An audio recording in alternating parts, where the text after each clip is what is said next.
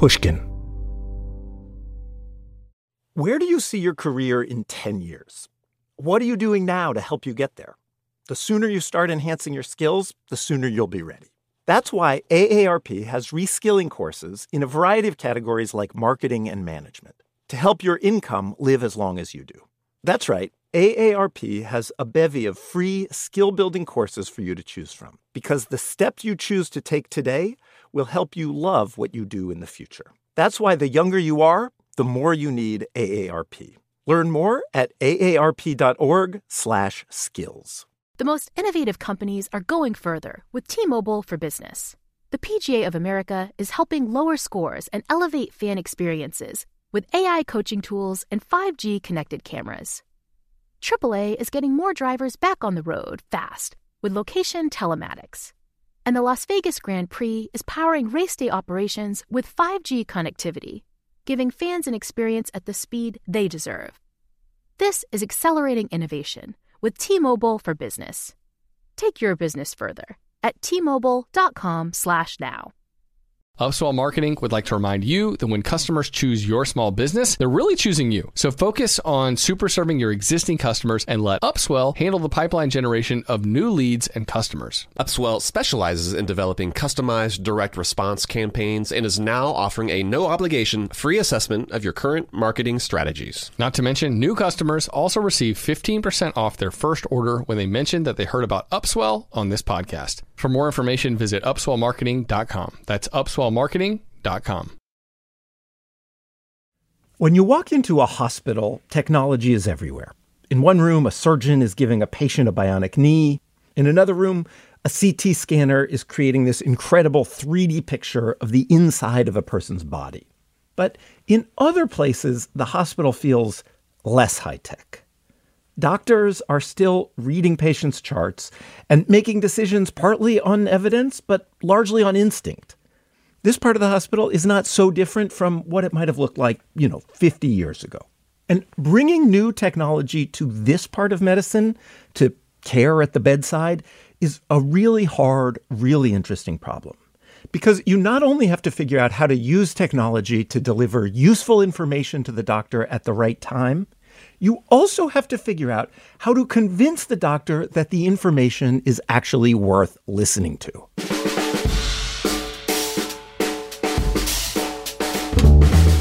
I'm Jacob Goldstein, and this is What's Your Problem?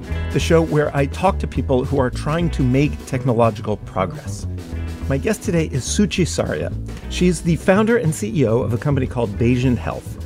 And she's also a professor at Johns Hopkins, where she runs a lab focused on machine learning and healthcare. Suchi's problem is this How can you use artificial intelligence to detect when hospital patients are at risk of potentially deadly complications?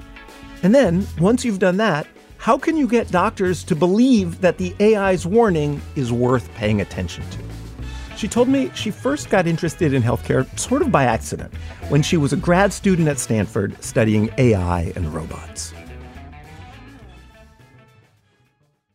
You know, I grew up actually being fascinated by AI. I loved AI. And really, most of my interest was on the algorithmic front and like looking at robotics and building robots that were really smart.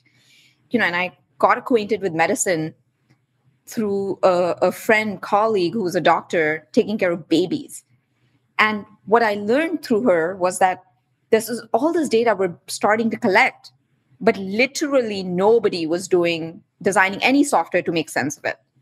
So it was just coming from a world where, you know, I studied all kinds of data day in, day out to with robots doing fun tasks like yeah. getting the robot to hold the ball or juggle the ball. Yeah. To then realizing, holy crap, there's like so many more useful things we could be doing. So that was really my first discovery of like how big a gap there was between people who thought about AI versus people versus the problems that needed to be solved and how little we understood about these problems. So uh, so you decide that this is going to be your thing, right? This is your life's work now. I mean, in the beginning, I wasn't convinced. In the beginning, it was just about spending a few years helping out and okay. making sure we are able to make, you know, in the beginning, it was about my next three years. Uh-huh. Like, I was afraid of medicine. I was afraid of the complexity of medicine. Uh-huh. Like it wasn't an easy field. It's not one where they welcome you. Uh-huh. Right? Just as an engineer, you don't come in and like at least 12 13 years ago that wasn't the culture that like right like a like a md an MD at a hospital does not want to hear from some AI researcher. They're busy. Oh, no, for sure. And they're like, we're busy. We have real work to do. Yeah. What is this? Like, this all sounds esoteric mumbo jumbo. Yeah. And so you say, you know, we're collecting all this data in healthcare and we're not doing anything with it. That is not intuitive. Like, that's not, you know, I think most people sort of prior, and this is at an academic hospital, right? Your friend is at Stanford Hospital, a very prestigious academic hospital. I think Stanford Hospital, I think data, I think these are people doing research. So, what do you mean when you say we're collecting all this data and not doing anything with it? Yeah. So, 12, 13, 14 years ago, this field was very new. And at the time, even collecting and storing this data natural question was can we afford it it uh-huh. costs dollars to store this data why would we do that and when you say what what kind of data are you talking about here when you say collect and store this data so literally this was at the time babies entering you know in the neonatal icu yeah. these are premature babies that are born in real time devices are collecting heart rate and vitals and oxygen saturation data and like and so that kind of detailed data which is much more bulky yeah. was historically not stored instead what they would uh-huh. do is uh-huh. they'd take like 15 minute averages and capture that. Okay. And naturally, the question came up do we need to store it? This is really expensive data. Let's just throw it away. After 48 hours, we don't need it anymore. Let's just throw a quick summary of it. Uh-huh. So you might do a study, you might track certain data points, but the idea that you're going to just, as a matter of course, be storing all of this data that is now being generated and saved because electronic medical records are just being adopted. Nobody nobody was doing that. Nobody had really thought to do it. It was an expensive prospect. It didn't seem like there would be a good reason to do it. Exactly. And and coming from AI where we looked at, you know, fingerprint data on the internet in retail or uh-huh. finance, then the, you know, we it was so natural to think about how this data teaches you things that it felt crazy to me that like we wouldn't similarly learn all sorts of amazing things about these babies or human body or how we're involved or like what are the signs and fingerprints of disease? Uh-huh. how do they show up? When you say fingerprint data that's a that's a metaphor right? What what, is, what does fingerprint data mean in the context of sort of e-commerce and online finance? Well like they went to this site and then they came to this site. Uh-huh. or like they saw an ad somewhere else about this and now right. you know they're searching for something and it shows you intent. It's this moment 10 years ago when like the when people are using data to know like everything about what I do when I'm shopping for new shoes, but you you're but they're not collecting data on like sick newborn babies. Exactly, right? Yeah. Is that mind blowing to you because yeah. it was yeah. crazy mind blowing to me. Okay, yes, my mind is blown. So what do you do? Well, I mean, it seemed like such a pressing problem. It also helped that we were funded as a moonshot project by the Google founders, that it it was a high profile investment and it sort of naturally led way for, you know, at a place like Stanford, curiosity. Uh-huh. And we had some amazing collaborators who were equally curious who said, well, let's dive in and see what we'll understand and and that was the start of it. I i literally you know got hold of this massive 1200 page like this huge thick book to learn about babies and what conditions they experience and what does it all mean and then starting to understand how does it show up in the data. And you know spent evenings and weekends. And actually i remember sitting in the basement of uh, stanford hospital uh, at over christmas trying to work on trying to get data out of the health record in the first place and uh-huh. we were uh-huh. trying to experiment with all sorts of techniques for pulling the data out which you know now is a whole lot easier than it was 12 years ago because it's not built for that right it's basically built somewhat to track the patient and to a significant degree to like bill insurance right that's traditionally what electronic medical records were for that's exactly right. Kind of amazing, kind of weird. Uh, I mean, we I want to talk more about the bigger idea of data and healthcare. But just to kind of land this moment early in your career at Stanford, like, is there some project you do? Like, what is the end of your work at Stanford? So the the project was, you know, we're monitoring these premature babies, right? Anywhere between 24 week old babies, which are very, very tiny, Yeah. like very early, 24 weeks of gestation. To be. Exactly. Yeah. yeah. to like 28, 30, 32. And the idea was these babies, you know, are like they're at risk for significant, like an array of complications. Yeah. And the idea is the sooner you know, the earlier you can do something about it, the greater the chance that you're going to actually resuscitate them. So our job was like, could we look at this data from the second they're born and collect this data to start analyzing and modeling which babies are at risk for which of these complications? And if you could, then you could start to put more of these preventative, prophylactic type pathways or Sure. approaches in place for caring Basically, babies. identify problems more quickly, leading to better outcomes. That's the basic desire. Exactly. And in the process, I discovered, like, you know, a long time ago, there was a physician named Virginia Apgar. And what she figured out is like just by measuring five different things from when the baby is born, she can compute a very simple score that tells you how the baby is doing. And so, so naturally, the question we asked is okay, so now that we are seeing all these ways in which the machine learning and AI is discovering novel signs and patterns that are predictive, could we just simply combine this to come up with a simple score Huh. that says, you know, can I predict complications? And what we found was this new simple score that uses data that no special thing you have to do. It's already being collected. We just analyze it and we auto compute the score. Turns out to be much more predictive than the Apgar Huh. at predicting complications. And so so it worked. I mean, did do people use it? Is it standard of care now? What happened with that with that research? So at that point, I was like, oh, this is so cool. And literally, we got all these journalists who wanted to write about it. Yeah. And it was on the fundraising, you know, it was like Stanford's fundraising highlight for like the next five years, et cetera. But what was the saddest thing about it is that there was no natural mechanism for implementing it Uh-huh. in practice. And it had to do with so many different pieces to it. Like we didn't have the infrastructure, we didn't have the like know-how of like how do you get physicians to trust something like this? Yeah. how do you build this in a way that is trustworthy and reliable how do you do this so that it's not just like a, a pet project in one hospital but it's like a s- system that is Yeah. scalable nationally and you know what is the incentive structure who pays for it and why would they pay for it and all of that is literally what sort of got me like got me super interested in the field where i started to feel wow we're at the start of what feels like is a massive movement has many components to be figured out, but we need to figure this out. Interestingly, at the time, um, on Sandhill Road, you know, by virtue of being in Palo Alto. Yeah, Sand Hill Road where all the venture capitalists are. Yeah. Exactly. Yeah. People were like, this is fantastic. Here's money. Why don't you start a company on this topic? And I spent six months investigating, you know, talking to lots of peers, um, health systems, hospitals, and realizing we're just too early. Huh. There's a lot of work that needs to go in place for this to become something that will scale nationally. Now, fast forward 10 years later, I want to fast forward, but give me just another moment. When you say it's too early, like what in what ways was it too early? Like specifically what was not not ready in the world to start a company at that time? So the first thing we needed is for hospitals to be ready to implement a system like that. For that to Uh-huh. happen, they needed to have implemented the electronic health record, Uh-huh. be stable of users of the EHR so that they'd be willing to plug in third-party systems on top of it. And it's kind of amazing that 10 years ago, you know, 20 whatever, 20 teens, still hospitals were not sort of ubiquitous users of electronic medical records, right? Like doctors were still writing on paper.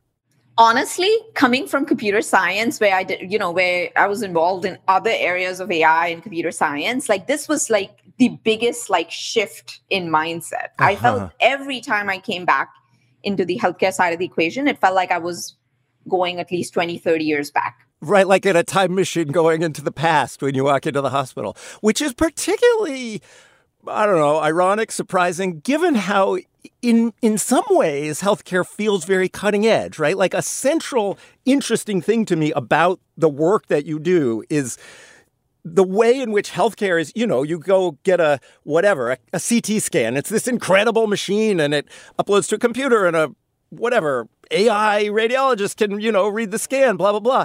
And yet, on the kind of data side, on the complicated patient at the bedside side, it's still very kind of old fashioned and almost artisanal. I mean, you raised like a fantastic point, which is I think when it comes to introducing and designing new medicines, yeah, we've become really, really good. But in terms of once the medicine is produced, in terms of actually accelerating the adoption, optimizing the uptake, yeah, designing who gets it and what dose and when, detecting early who would benefit from it. That's what I call the healthcare delivery side of the equation. Yeah. I feel like there's a very very vast gap of what needs to happen to get better. So okay, so you so you do this project, you see that it's too early to start a company. Um, because the world isn't ready yet, because hospitals aren't even widely using electronic medical records yet, much less being ready to sort of export the data and listen to the data, et cetera. And you um, take a take a job as a professor at Johns Hopkins, right? Is that the next step? That's right. And part of the move to Hopkins was realizing there's so much depth and breadth of medicine, not just around the uh, on the actual devices or the engineering or the chemical or the drug development, but also on the delivery side. Uh-huh. Like, how what does it take to like scale ideas nationally? How do you design policy around it? There was sort of a whole institute dedicated to scaling ideas nationally. So to me, that was extremely exciting to learn about what would it take to really build the foundations of a field like this. And moving to Baltimore was a big move. But I was just excited by the idea of learning it all and learning it, especially as an engineer, as an AI researcher, as an outsider coming into healthcare.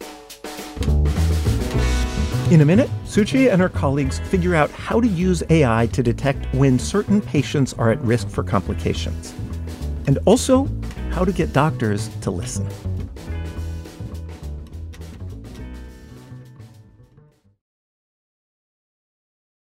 You probably think it's too soon to join AARP, right?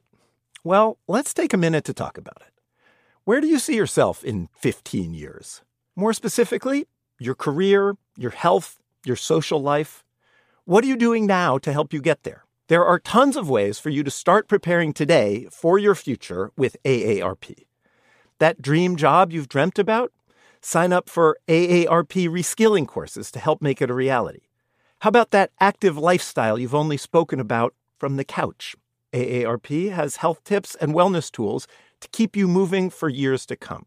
But none of these experiences are without making friends along the way. Connect with your community through AARP volunteer events. So it's safe to say it's never too soon to join AARP. They're here to help your money, health, and happiness live as long as you do. That's why the younger you are, the more you need AARP. Learn more at aarp.org slash wisefriend. Okay, 10 seconds. How many things can you name that are always growing? The universe, easy one. Um, my kids, so far. Uh, to-do lists. Uh, this month, my sugar snap peas. I know that's not always. I know I'm out of time, but I'm going to give you one more. Businesses on Shopify. Shopify helps you turn browsers into buyers with the internet's best converting checkout, up to 36% better compared to other leading commerce platforms, and sell more with less effort thanks to Shopify Magic, your AI powered all star. There are key moments in every endeavor.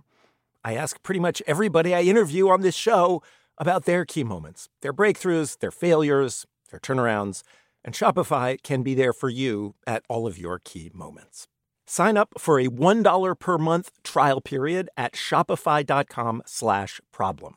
Go to shopify.com slash problem now to grow your business no matter what stage you're in. Shopify.com slash problem. And now a word from the show's sponsors at Betterment. Do you want your money to dream big? Do you want your money to be a total self starter? Are you annoyed that your money doesn't work hard enough? Don't worry, Betterment is here to help. Betterment is the automated investing and savings app that makes your money hustle. The automated technology is built to help maximize returns, meaning when you invest with Betterment, your money can auto adjust as you get closer to your goal, rebalance if your portfolio gets too far out of line, and your dividends are automatically reinvested. That can increase the potential for compound returns. In other words, your money is breaking a sweat while you can be breaking bread. You'll never picture your money the same way again. Betterment. the automated investing and savings app that makes your money hustle. Visit betterment.com to get started. Investing involves risk, performance is not guaranteed. So, Suchi is at Johns Hopkins in Baltimore, and she has this big idea using AI to help doctors treat hospital patients. But she has to figure out exactly what to focus on. One of the big areas was this idea of like early detection of patients at risk for complications. Uh-huh. And diagnostic errors being the third leading cause of death. Like, huh. that's nuts. Like, so today, you know, there are critical moments that are missed. We get patients the wrong diagnosis or that they're developing something subtly and slowly. That's like a whole branch of diagnostic errors where, you know, complication or a condition develops, but they don't get noticed in a timely fashion. Uh-huh. And so these seemed perfect for AI to come in with the kind of data that exists to be able to flag patients that are high risk and make it easy to provide a second pair of eyes. Because it's basically pattern matching, right? I mean, differential diagnosis is taking lots of different variables from the patient and um, trying to put those variables together to match the patient to, you know, thousands of other patients and say, oh, all of these uh, all of these variables, all of these health indicators suggest that the patient has disease X. Like that's fundamentally what a differential diagnosis is. And like machine learning should be very good at that. Exactly. And previously, people had attempted differential diagnosis with very coarse symptoms, uh-huh. like high level description of like, you have cough, you have fever. What was different this time around is because of the EHR, we had very detailed data. The EHR, the electronic health record, right? Exactly. Yeah.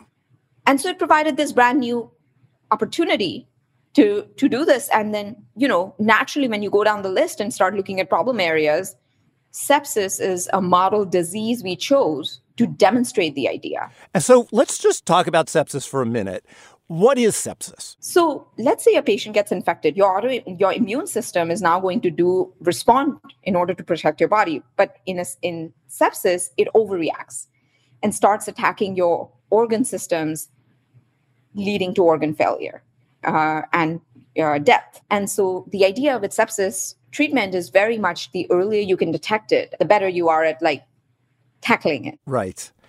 Okay. So I I buy it. It seems seems like a big problem and it seems like one that might be solved or at least uh, you know made less bad by with the application of machine learning so how do you how do you actually do it? What do you have to do to, to build the model and see if it works and get people to use it? Yeah, so this is almost like what you're um, about to describe in two minutes, what was almost a five year journey.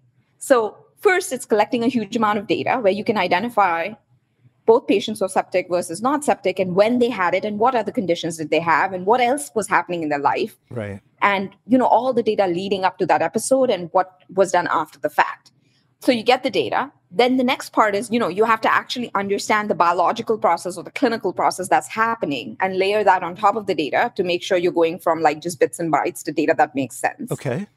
And then you implement lots of different learning algorithms to be able to experiment. You know the thing that we first did versus the thing we do now there's like lots of generations of improvements in order to get to a place where you're going from like you know not very good signal to very good signal so you're you're building a model through trial and error, basically, trying to get an AI model that that has a high sensitivity and specificity. That's good at, at issuing an alert when a when a patient has sepsis and doesn't issue too many alerts when the patient doesn't have sepsis, basically. Exactly. And also does it in a way that, you know, when it says somebody has sepsis, it's able to explain why. It's able to provide enough information so that huh. the clinician can act on it and it's not doing it so early that there's not enough to work on and it's not doing it so late that it's useless like often people talk about AI models, machine learning models as black boxes, right? Like very good at pattern matching, very good at predicting the next word,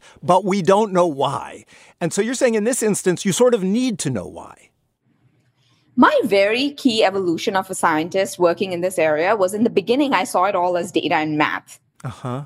And then as I started working more and more in interfacing and actually deploying systems like this, what I started realizing it's actually not math and data, it's about trust. Because huh. ultimately, to get adoption and to get outcomes, I need to get trust from these highly trained clinicians who've studied this year in, year out, and they have a process and a system for working and you have to fit within their yeah. system. And they're very busy and it's very high stakes and they kind of think they know everything. And it's so presumably very hard to get them to trust you uh, in making their clinical judgments. Exactly. But moreover, I've also been on the other side of like tons of engineers making all sorts of claims about their system knows better. Yeah. But when you actually go and make sense of what the evaluations they've done, they literally have very little understanding of medicine and the practice of healthcare. So, like, their claims are mostly not good. Yeah. So, a huge part of it is like developing respect and humility for the system, the complexity, so that when you're bringing in this new thing, it really truly fits. It's easy to use, uh-huh. it makes sense, uh-huh. it creates value. Without all that, you're not going to get to the benefit. So now uh, you say creates value, and suddenly you sound like a founder, an entrepreneur, and not like an academic. Where where in this arc do you start a company? You know, it was somewhere in 2018. I remember it, 2018 was a transformative year for me for a number of reasons. Um, I'll start with the very simple thing of like when we first built this system and deployed it, only like two or three clinicians used it. And it was the two to three clinicians who were involved in working on the project with us what I realized was we knew from looking at large amounts of data that the system was working. It was working correctly, and we could identify these cases. We could identify them early. And even from interacting with clinicians, we knew you could do something differently about it. So it's, it's one thing for system to detect. You know, clinicians will say, so what? So what am I supposed to do about it? And in this scenario, we'd even done studies to know that actually they could be acting, you know, they could use this output to meaningfully change the patient's care. So then to me, the question was okay, if we know this thing works, why the heck are we not succeeding? And that's kind of where it went from the puzzle of math and data to trust. You know, how do we develop and deploy it in a way that's transparent? How do we understand like what are the top of mind issues from a practicing clinician's point of view and how do we address it? Where are we creating value? How do we start quantifying value? Are there any moments where you're like, you know, you have this thing that can be helpful, and yet someone, a doctor, a hospital administrator, whatever, is telling you why they're not going to use it basically? I mean so many moments. I i can't even like begin. So i think i remember this time when they basically were like okay this thing is flagged the system. What do i do with it?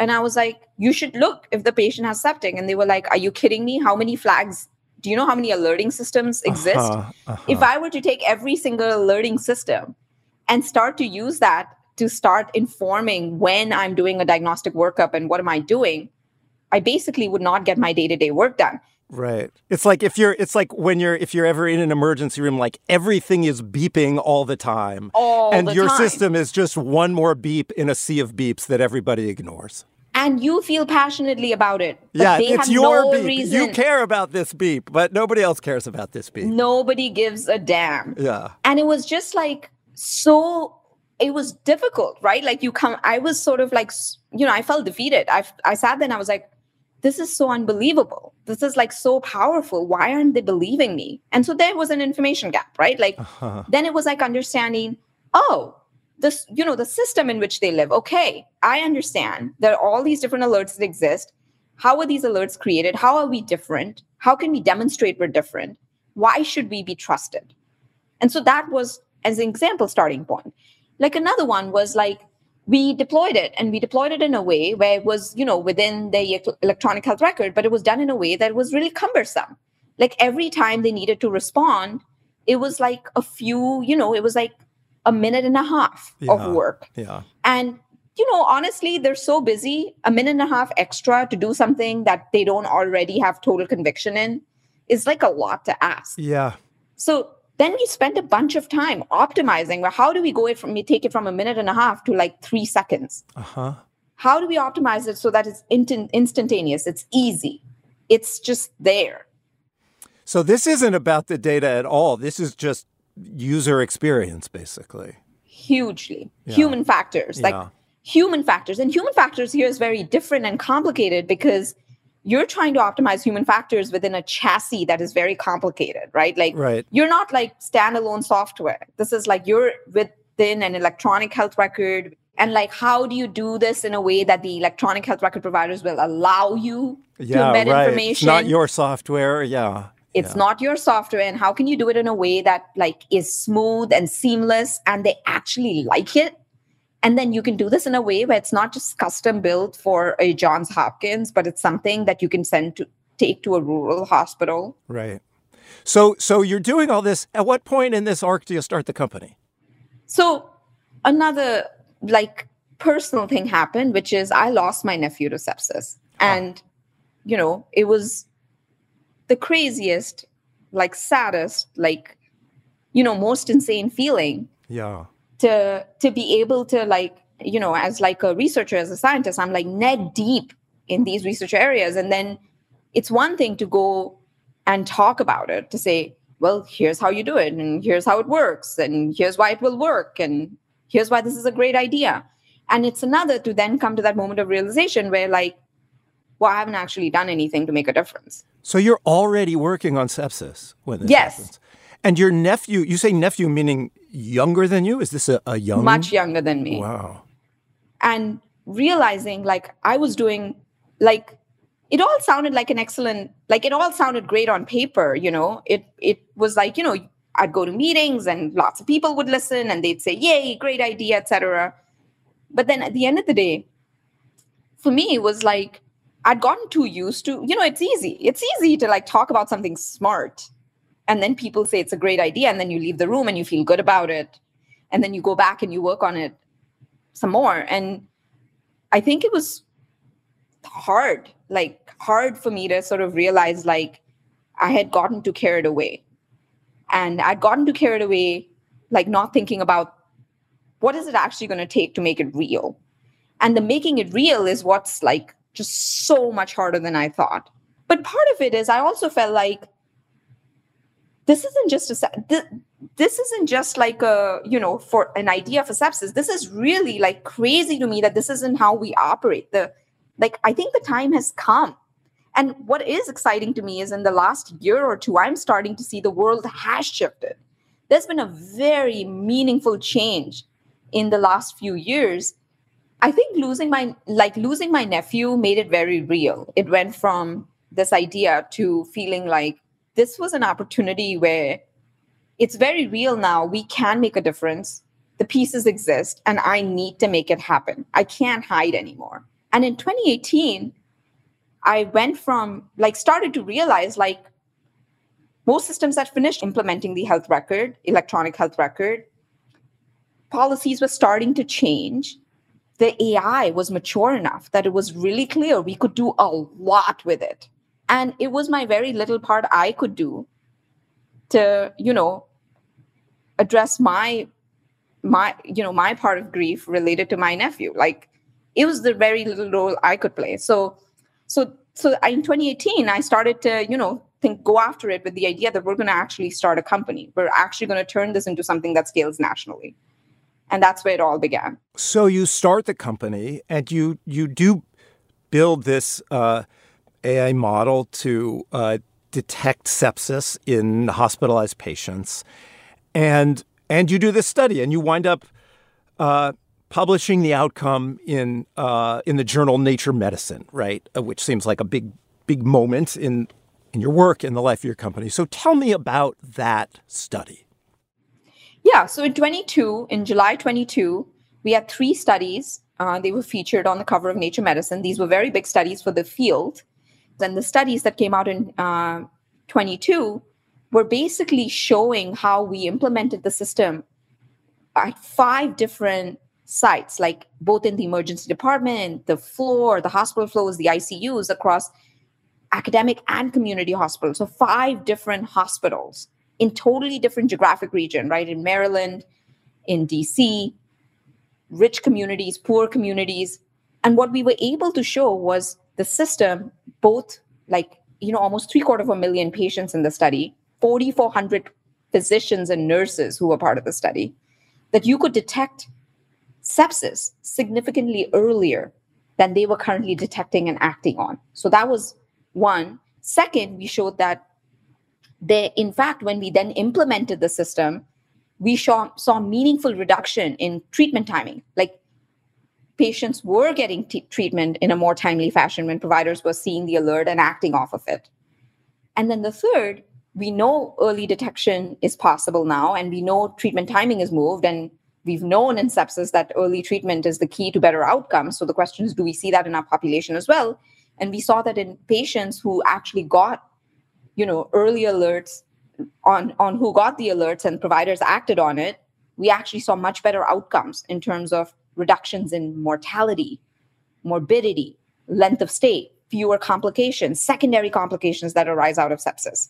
So it was just extremely exciting to see that we could go from, you know, a technical idea to actual outcomes. And then one of the most interesting things we studied here was adoption. Will clinicians adopt? It was a very real world study to show like, can a system like this actually work? And we showed 90% physician adoption. So that was extremely exciting to see. And that's what I call, that's what, you know, was about closing the trust gap.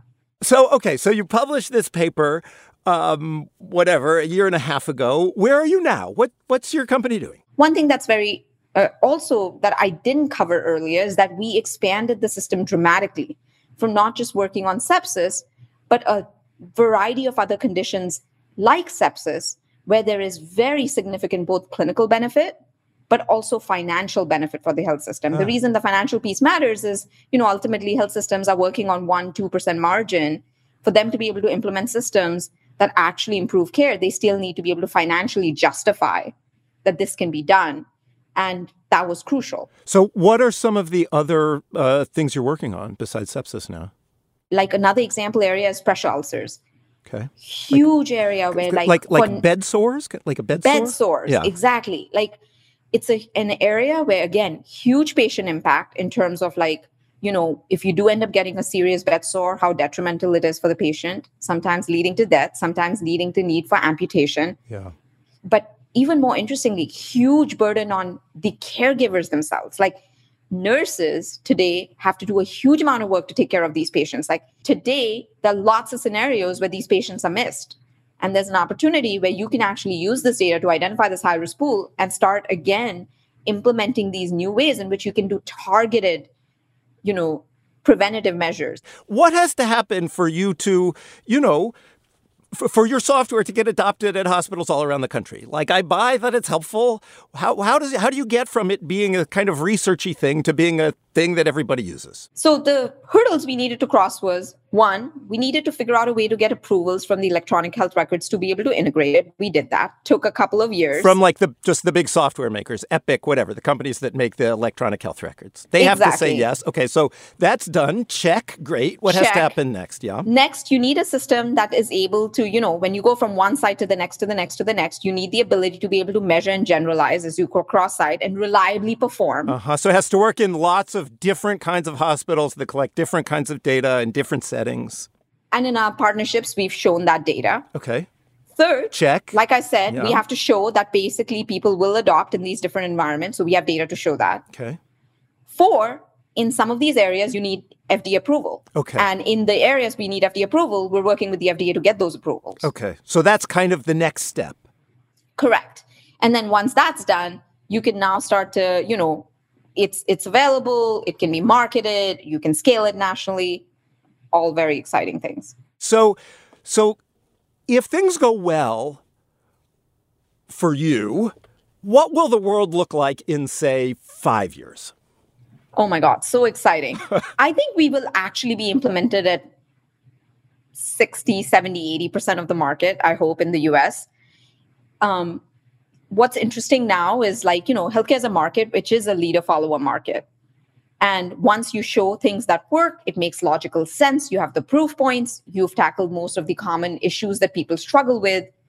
Then this is an area where you can scale. And when it comes to like the areas we're working in, which is clinical, unlike some of the other areas like billing and messaging and back office, you know, the years of development required to build what we build is very long. Like it's taken us eight to nine years to do all the pieces necessary to get to where we are. So Yeah. there aren't as a, a lot of like other competitors in the market. You have a moat, and FDA approval is going to be even more of a moat, right? among Assuming other you get it. things Yeah, exactly so yeah. we have a very very significant like like moat and hurdles people have to cross to really get it to work yeah. and we've invested in them And so, in your happy five year future, most of the hospitals in the country will be using your software, your models to detect sepsis, to detect bed sores earlier than they are and a variety of other conditions. Like we've looked at our own financial models and show that like a you know modest uh, four to five hospital health system stands to gain like 50 to 100 million dollars from the implementation of our system in some you know the condition Yes. areas we're tackling And people will die less and be less sick as a benefit, also. And that is honestly the biggest maturity I've had in building this company. I started from like the cause of caring, Yeah. and it was realizing like it's funny. In healthcare, they're so used to caring for patients who are dying every day, they've gotten desensitized. You then come back to realizing you need the other things to follow, like the money. You need to figure out a way to make it easy for them to do the right thing. Yeah. And when you do that, then they do actually care about doing the right thing because that's why they were there in the first place.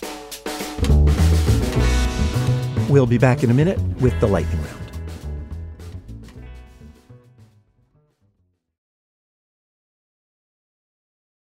You probably think it's too soon to join AARP, right? Well, let's take a minute to talk about it. Where do you see yourself in 15 years? More specifically, your career, your health, your social life. What are you doing now to help you get there? There are tons of ways for you to start preparing today for your future with AARP. That dream job you've dreamt about? Sign up for AARP reskilling courses to help make it a reality. How about that active lifestyle you've only spoken about from the couch? AARP has health tips and wellness tools to keep you moving for years to come. But none of these experiences are without making friends along the way. Connect with your community through AARP volunteer events. So it's safe to say it's never too soon to join AARP. They're here to help your money, health, and happiness live as long as you do. That's why the younger you are, the more you need AARP. Learn more at aarp.org slash wisefriend. If you're listening to this podcast right now and you're a small business owner, listen up. Upswell Marketing would like to remind you that when customers choose your small business, they're actually choosing you. So focus on super serving your existing customers and let Upswell handle the pipeline generation of new leads and customers. They do everything from hyper targeting best fit prospects through campaign optimization. Upswell Marketing's unique approach includes direct mail, search engine marketing, and social media ads, and has fueled more than 10,000 small business success stories. Upswell specializes in developing customized direct response campaigns and is now offering a no obligation free assessment of your current marketing strategies. Not to mention, new customers also receive 15% off their first order when they mention that they heard about Upswell on this podcast. For more information, visit upswellmarketing.com. That's upswellmarketing.com. The most innovative companies are going further with T-Mobile for Business. The PGA of America is helping lower scores and elevate fan experiences with AI coaching tools and 5G connected cameras. AAA is getting more drivers back on the road fast with location telematics. And the Las Vegas Grand Prix is powering race day operations with 5G connectivity, giving fans an experience at the speed they deserve. This is accelerating innovation with T-Mobile for Business. Take your business further at tmobile.com slash now. Okay, uh, I'm going to keep you another two minutes or something to do a lightning round. Um, you went to college at Mount Holyoke, an all women's college. Yeah. And so I'm curious, what is one thing you would tell someone considering attending an all women's college? Oh, I loved Mount Holyoke. It was so much fun. It's where I got my confidence that I could do really, really hard things and not be, you know, not feel defeated. If you weren't working in healthcare, uh, where would you be trying to apply AI? Oh my God. I've just been so obsessed with healthcare for the last decade. I haven't really lifted my head to think about other things. I mean, honestly, there are a million areas you could apply it. But I don't like thinking about it because it's just that the need is so dire in healthcare and it's so hard. It's so hard for an AI researcher to focus in healthcare because they don't make it easy. you know, you can make a lot more money doing the same kind of things in finance. You can get the data more easily. You can make money off of it more easily. Like it, it is annoying. It is really annoying. Is ChatGPT overrated or underrated? Actually, I think it's underrated. Okay. Go on. I think, you know, when we see the math, we're like, okay, that's the math. That's interesting. To me, what was really informative was like the experience, the social experience. Huh. It was so exciting to see people who first interacted with it and, you know, have their head mind be blown by the experience. And that's sort of then informing how important the user experience side of the house is. Like, uh-huh. you know, we had some of the chatbot technology before, we had some of the interactive, but it's sort of how OpenAI designed it in the use cases like storytelling, uh-huh. poems, uh-huh. like the use cases where they train the system to be very good at, conversant, like um, was what made the experience so exciting because then people could start, you know, like experiencing it themselves and that sort of opened up their mind to what else could it do. Analogous to the lesson you were talking about in your own work where getting the answer right, figuring out if the person has sepsis is actually only part of what you have to do. Huge. And that's, I think, where AI as a field had a lot, has a lot of growing up to do because historically the people who've entered this field are, you know, they gravitate towards the math. Yeah. They gravitate towards the hard science. But what they don't realize is ultimately it is a people problem that you're solving. You have to get people to love it.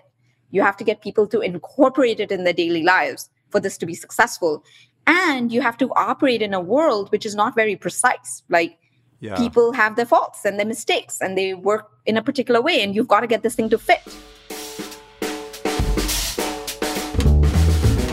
Suchi Saria is a professor at Johns Hopkins and the founder and CEO of Bayesian Health.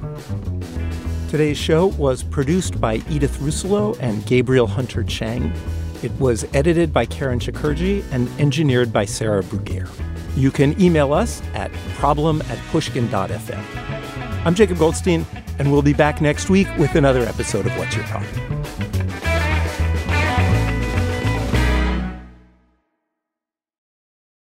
Upswell Marketing would like to remind you that when customers choose your small business, they're really choosing you. So focus on super serving your existing customers and let Upswell handle the pipeline generation of new leads and customers. Upswell specializes in developing customized direct response campaigns and is now offering a no obligation free assessment of your current marketing strategies. Not to mention, new customers also receive 15% off their first order when they mention that they heard about Upswell on this podcast. For more information, visit upswellmarketing.com. That's upswellmarketing.com.